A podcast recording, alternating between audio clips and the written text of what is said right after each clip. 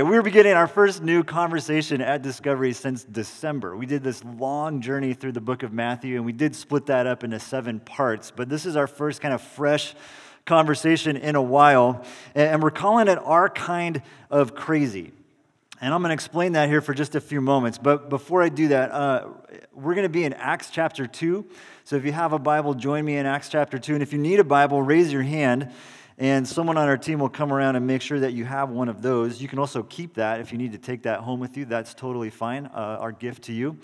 And then you can follow along on the screen or the app or your phone, all these other ways as well. But as you're finding Acts chapter 2, a little bit about this conversation we're calling Our Kind of Crazy. The idea here, the title, comes from the reality that anytime you get a group of people together, that group is going to have its own type of crazy. And one of the best ways to think about this, I think, is through the lens of family. You've probably all had this experience as a kid of going over to someone's house, a friend's house for the first time. And there's that moment when you get into uh, that house, especially again if it is your first time there, where you just have this like very visceral reaction of like, oh, this is a new place. This is different. It smells a little different. It feels different. You can, you can tell that there's different rules and expectations in this home. Now, these differences are not necessarily good or bad, but they're just real. There's just a different flavor to families, there's different flavors to communities. Quick side note I loved going over to friends' houses because it usually meant one of two things. It meant getting to watch a movie that I was not normally allowed to watch, and it meant eating sugary cereal. Praise Jesus, right, for sugary cereal. Every family is different, every community is different, every group of people has their own kind of crazy. Are you with me? Now, this, this idea of crazy, I, I think probably a better word, or maybe a, an easier word to digest, is the word culture. And this is certainly a word that's become buzzy in church. It's very buzzy in uh, like business conversations. Brian Chesky, founder of Airbnb, says culture is simply a shared way of doing something with a passion, a shared way of doing something with a passion. And so, for the next several weeks, what we are going to explore is our culture, our shared way of doing something with a passion. Now, this, of course, raises the question well, what is our something? what are we doing? And our something is this mission that Jesus invites us into. And I don't normally like to do this, but I'm going to plug last week's sermon a few times in the coming weeks because it is uh, very foundational for where we are going in this conversation. As we wrapped up Matthew and as we landed Matthew chapter 28, the last couple of verses, Jesus gives this big mission to his disciples, right? Go disciple all nations. And the way that we say that here, to use our language, we exist to help people discover the good news of Jesus. This is our mission. This is our something, and we are passionate about it. We're willing to be a little bit crazy about this in order to help accomplish the mission. Now, some of the next questions, especially for those of you who are like detail oriented people, how do we do this? What does it look like? Okay, that's great. Helping people discover the good news. Well, what does that actually mean? And that's where this series really comes into play. Okay, for the next several weeks, we're going to look at, at things like vision and values and strategy, the how, the texture of, of how we go about accomplishing this mission.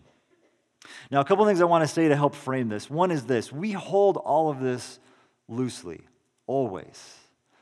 We, we believe that we uh, follow and trust a God who is living and active and who speaks and who can change our direction at any moment. So we hold all of this loosely, and yet it's so important to name some of these things. To, to be really clear about who we are and who we want to be, to be really clear about our vision, what we are going after. All right? So, again, holding this loosely, our big vision is for our church in the next five years to be a part of planting a new church. And the way that we're saying this is our vision is to be a multiplying church that plants multiplying churches. Now, that's a big vision, right? That's a big goal. You may be sitting here this morning and going like, whoa, what, how are we ever going to do that? But there are many smaller steps that we have to begin taking in order to get to that big goal. One of them is to start seeing multiplication at a very small level disciples, leaders, and groups before we even get to this like level of church. Now, one of the ways that we are thinking about this vision is through a picture. And the picture that we've sort of hit on as a community is the picture of a bridge. Our goal in the next several years is to get really, really good at building bridges. So here's the thing if you ever get lost or confused about who we are and what we're talking about, if you're like, okay, what is our mission again? Just remember the name of, of our church Discovery. That's our mission. And if you ever get lost, like, hey, what are we going after? What's our vision? Just think about this picture of a bridge.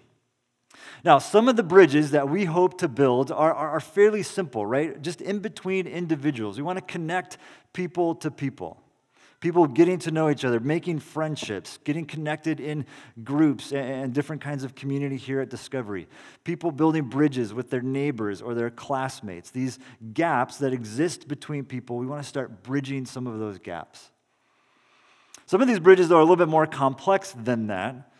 For example, there's always this challenge in Davis about how do you connect college students with, with locals, this sort of city campus divide. We want to get really good at building bridges between students and people that call Davis home for the long term. Some of these bridges are even more ambitious than that. And we're in the process right now of building bridges with local organizations who are doing good work, meeting real needs here in our community, both in Davis and in Woodland and in Yolo County. We're building bridges with organizations sharing the good news of Jesus around the world. James Sang, one of our mission partners, is here this morning. If you guys get a chance to talk to him about his work with students in Arizona, that's a bridge that we've been building for a couple of years. So, again, our mission is discovery, our vision is to build bridges. Now, again, getting more deep into the texture of how we do this, the next four weeks, sort of the first part of this series, is a deep dive into our core values. We have four core values, and this is going to help us understand even more the how. How do we go about accomplishing this mission? All right, so our first value, and this gets us right into the heart of our mission and vision. Our first value is the value of relationships. And you heard Jason share a little bit about his experience with that in that video. Now we're going to take a look at Acts chapter 2. So look with me at Acts 2. We're going to read through verses 42 to 47.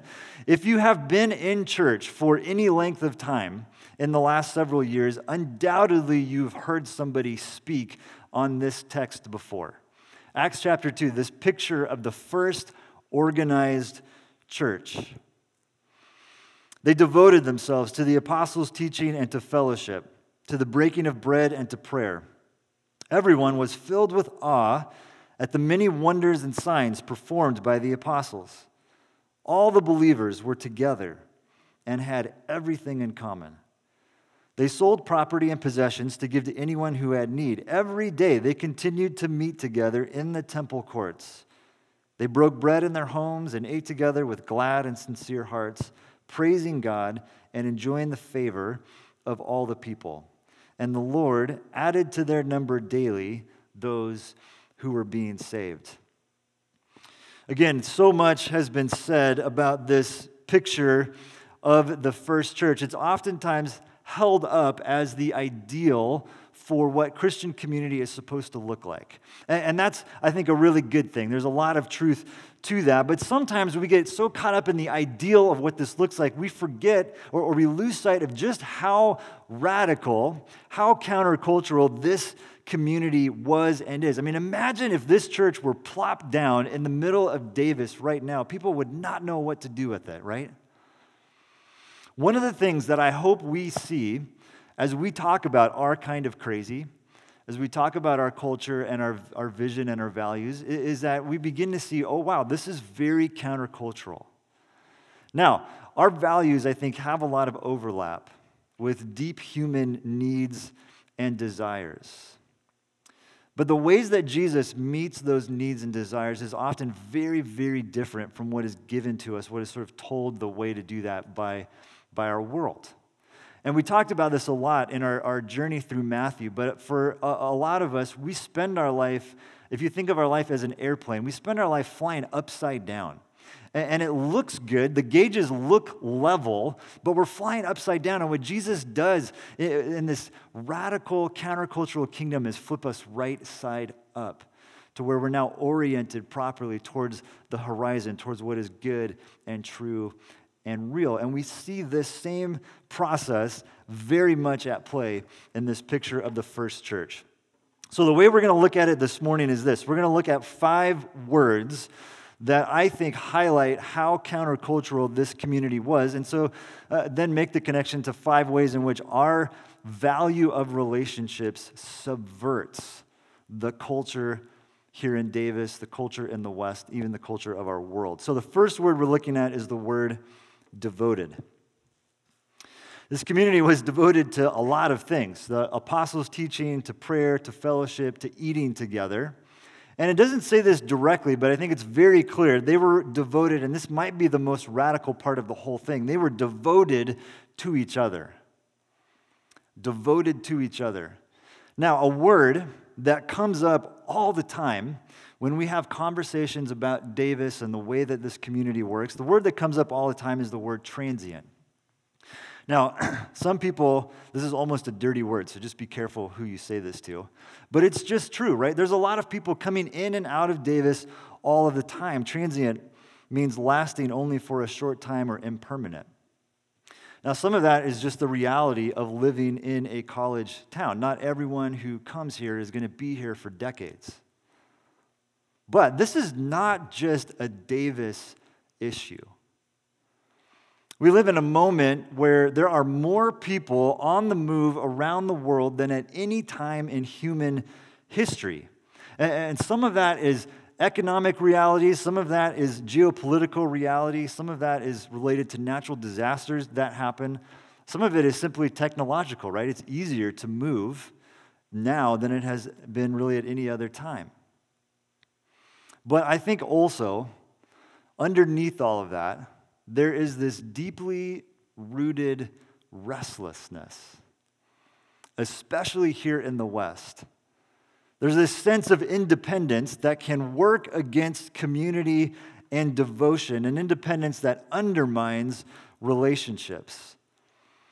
And too often, I think we treat relationships the way that we treat our phones.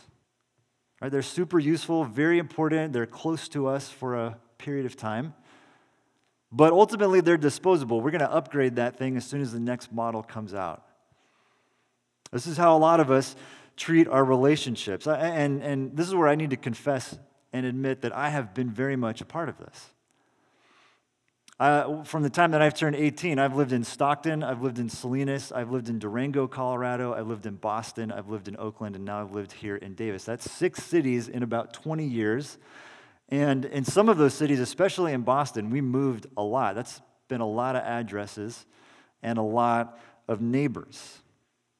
Okay, and again, some of that is just the reality of the world that we live in. Some of that, I think, is just my own restlessness. But as I get older, I am, I am discovering the good news of being rooted in one place. And, and as best we can, we are in it for the long haul here in Davis. But this is not going to be true for all of you. Not all of you will be here for years and years and years. And so let me speak to students here uh, specifically just for a moment. How do you devote yourself to community when you might only be here for two, three, four, five years? And this is where I, I think about some of my friends. I'm going to put some people on the spot here, but I think about Lauren, Amanda, John, Caleb, Pamela, Heath, and so many other students who are serving on our staff, who, who are serving on our core teams, who lead here, who are in discovery groups, who are going on missions trips with us, who are even giving and tithing. And that is just amazing to me. That's what it looks like to be devoted, even if you are only here for a, a period of time in your life. And, students, by the way, if you start those kinds of practices now at this stage of life, it's going to put you way, way ahead of the game for wherever God may call you and lead you next.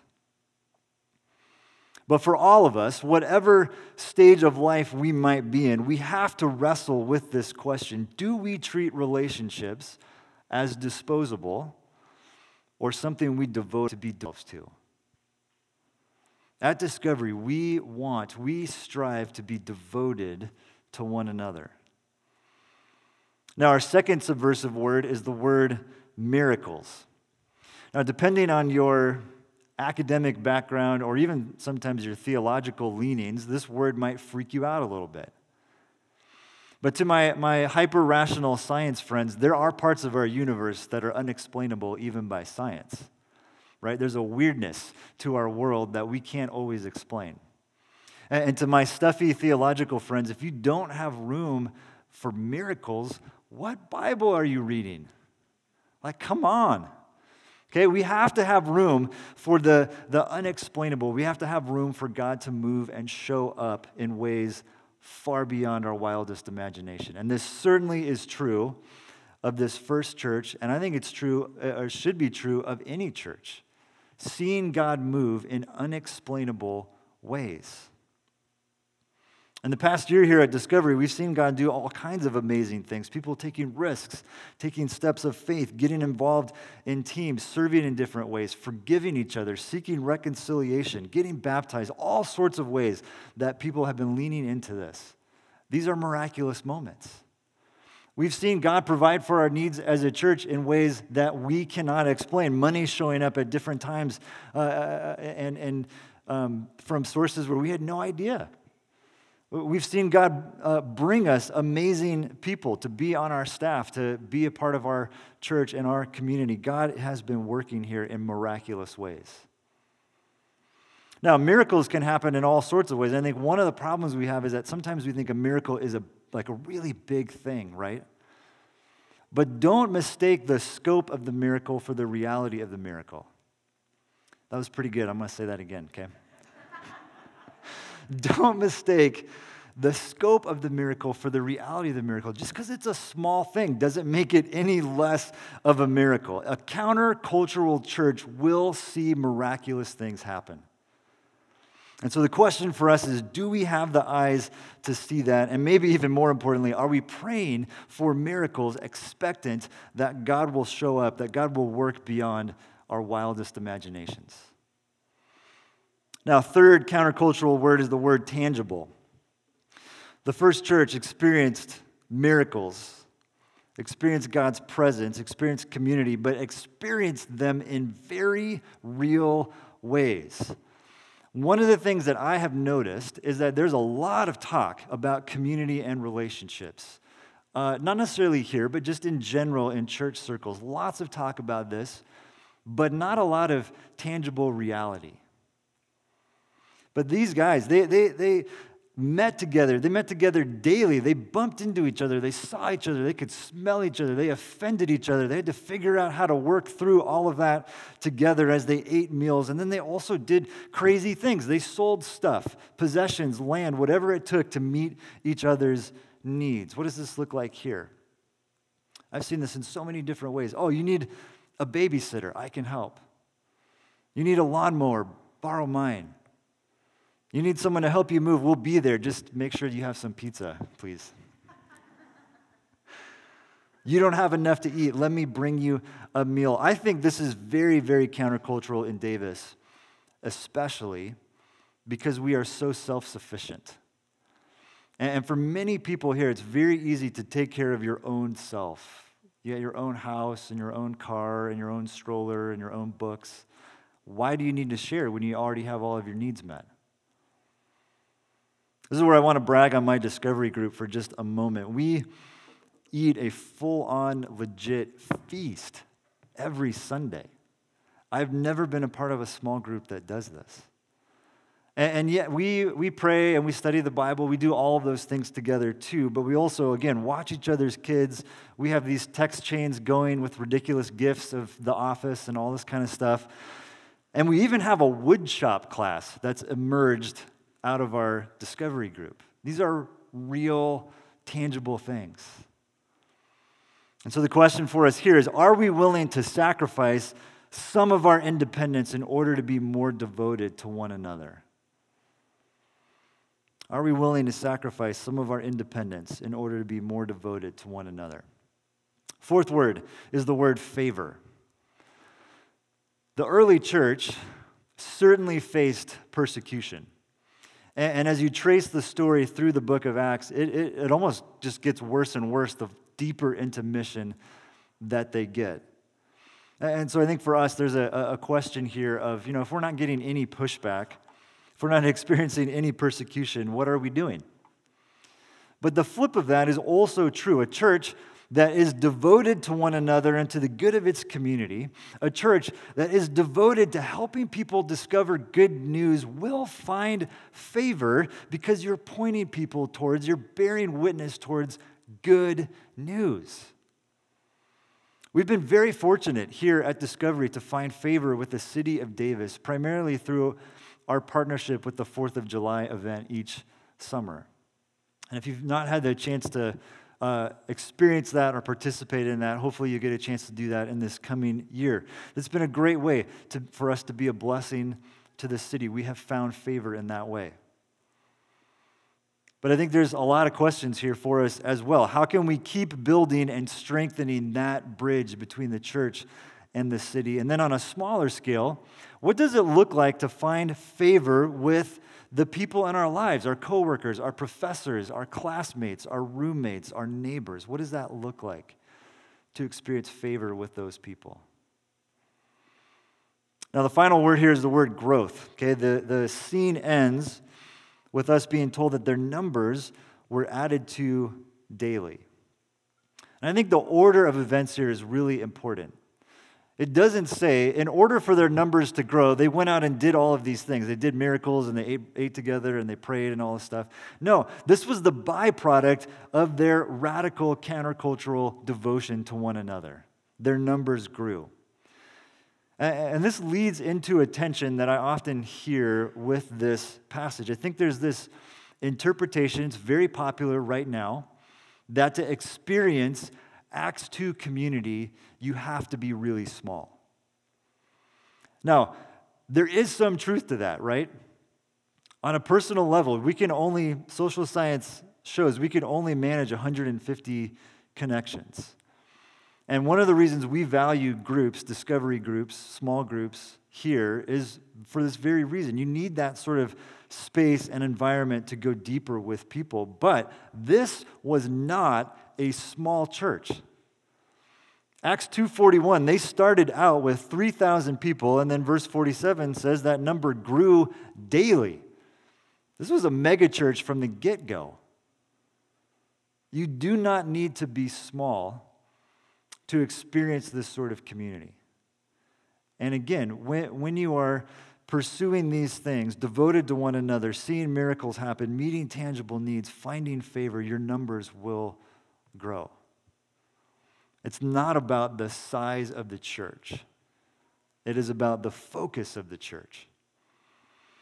And here at Discovery, our focus, no matter what our size might be, our focus is on people. helping people discover the good news. Now, each of our values has this corresponding hashtag, this little catchphrase that's, that's designed to help illuminate the idea, make it a little bit stickier for us to, to get connected to, okay? Our hashtag for relationships is better together. And we believe that this hashtag summarizes in two words everything that we see here in Acts chapter 2, right? The power of together, of being devoted to one another. Again, subversive. I think Davis culture, I think Western culture preaches better separately. You know, just you do you and don't be beholden to anyone else. Now, what's interesting is that uh, at the same time that sort of kind of, you know, the ethos in the air here, and again, I think in our country as a whole, corporations and marketers have caught on to this hashtag. I'm not saying that we invented it or anything like that, but you'll see this show up in a lot of different places. Right now, in particular, McDonald's and Coke have a partnership, and on social media, they're promoting this partnership with the hashtag Better Together. McDonald's and Coke.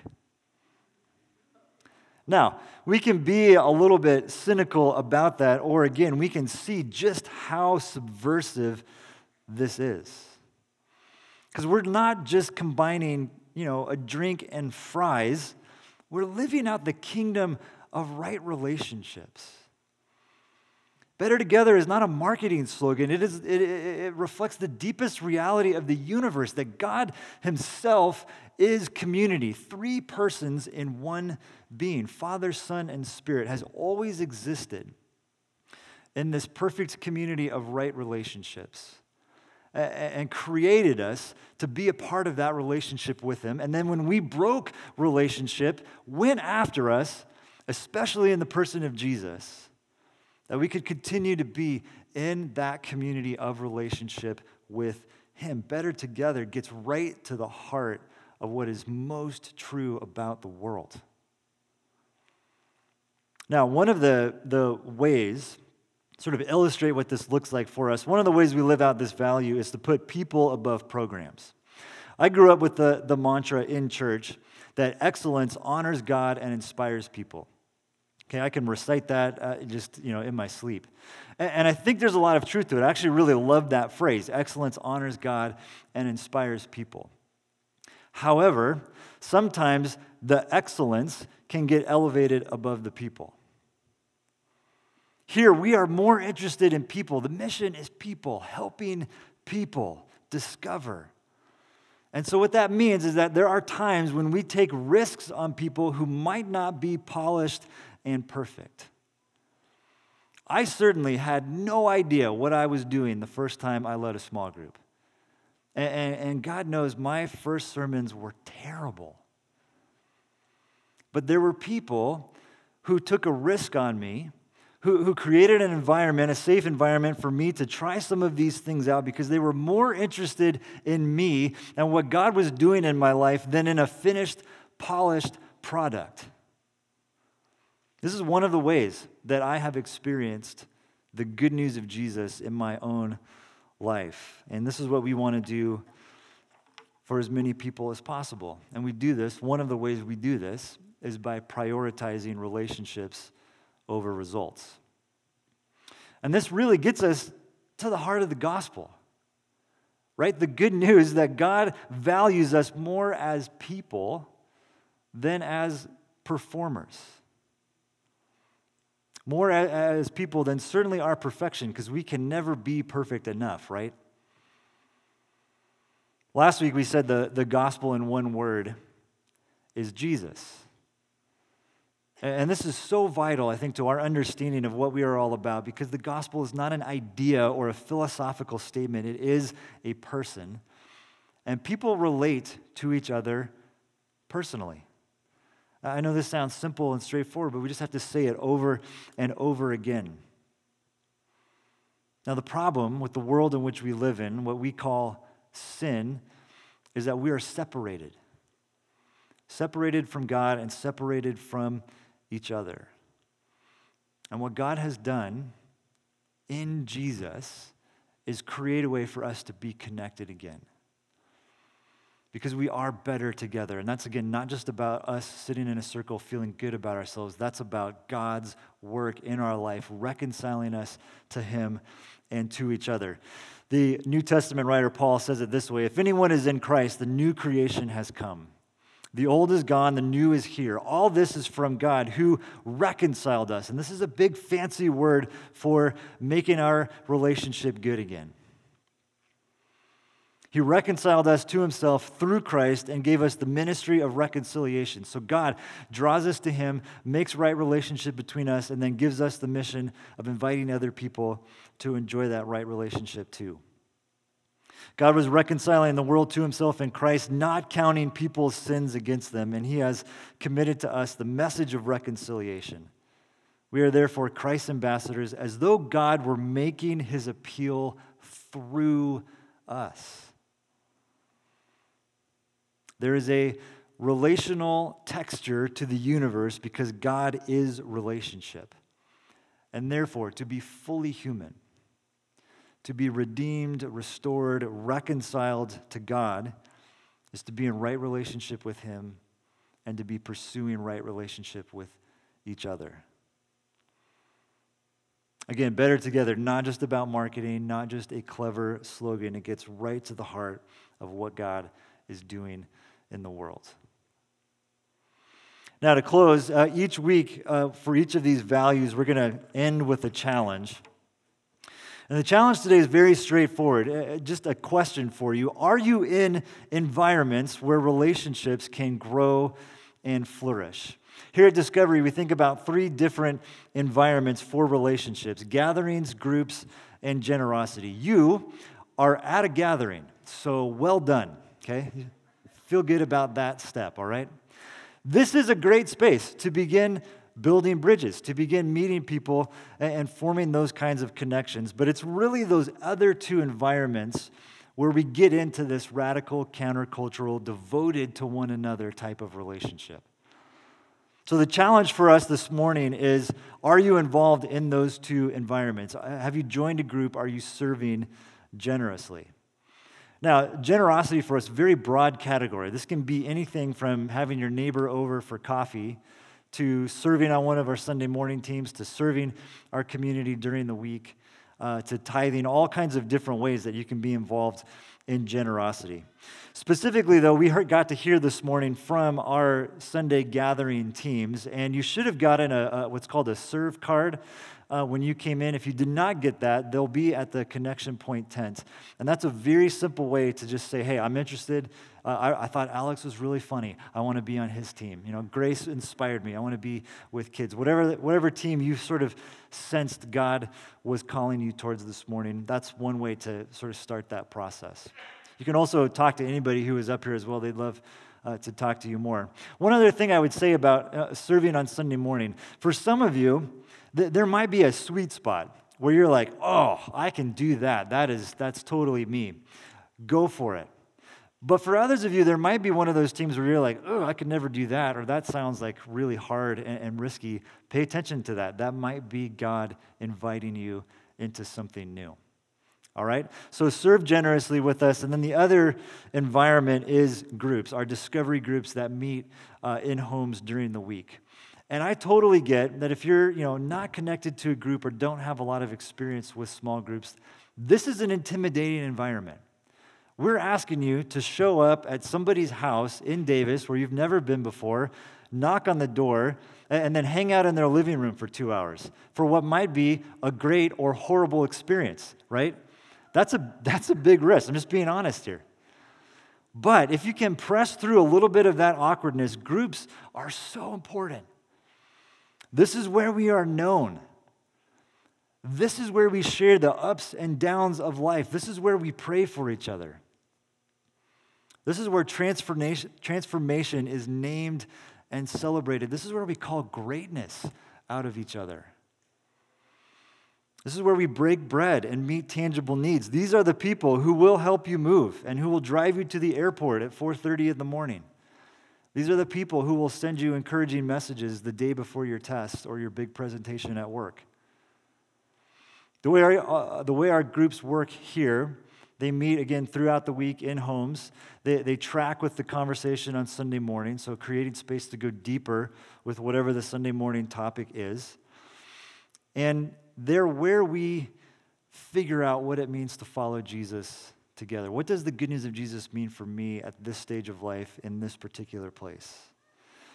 Our group leaders are around this morning. They'll all be at free student lunch later. Um, if you want to talk to one of them, do that. If you want to know more, you can always ask me, send me an email. You can sign up on the app. Do whatever it takes to get involved in a group. Now, uh, I'm going to take a moment here to prepare us for communion. So, band, I'll actually invite you guys to come up here while I, I close this out. But as we get ready for communion, which is the highlight of our gathering, we do this every Sunday, partly to remember what Jesus has done for us, but also partly because the word itself is a communal act.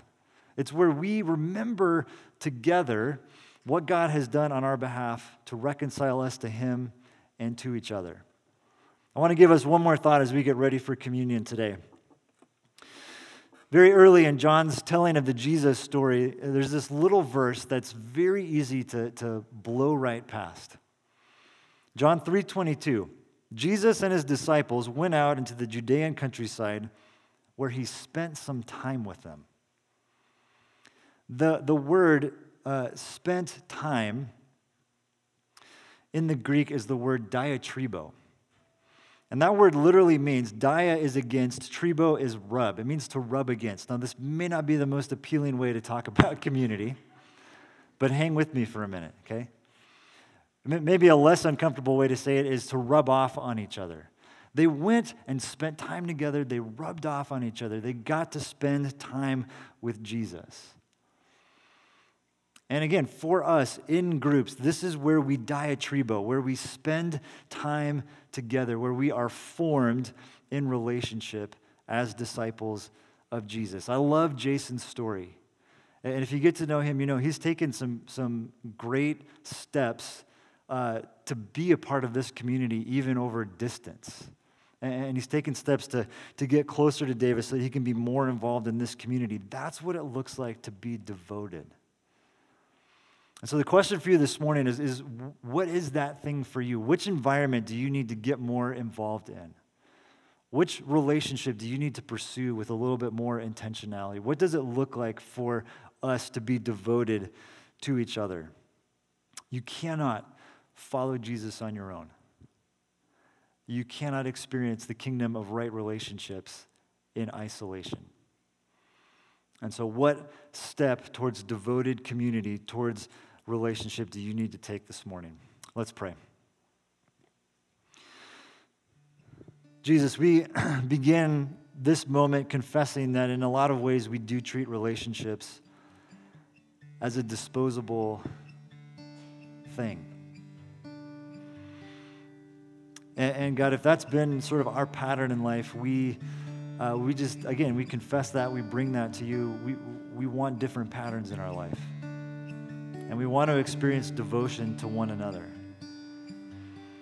That begins, I, I think, by responding to the good news of what Jesus has done for us, which we remember in communion, his sacrifice on that cross on our behalf, that we can be in right relationship with God and with each other.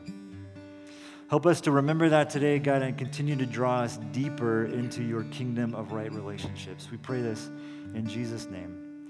Amen.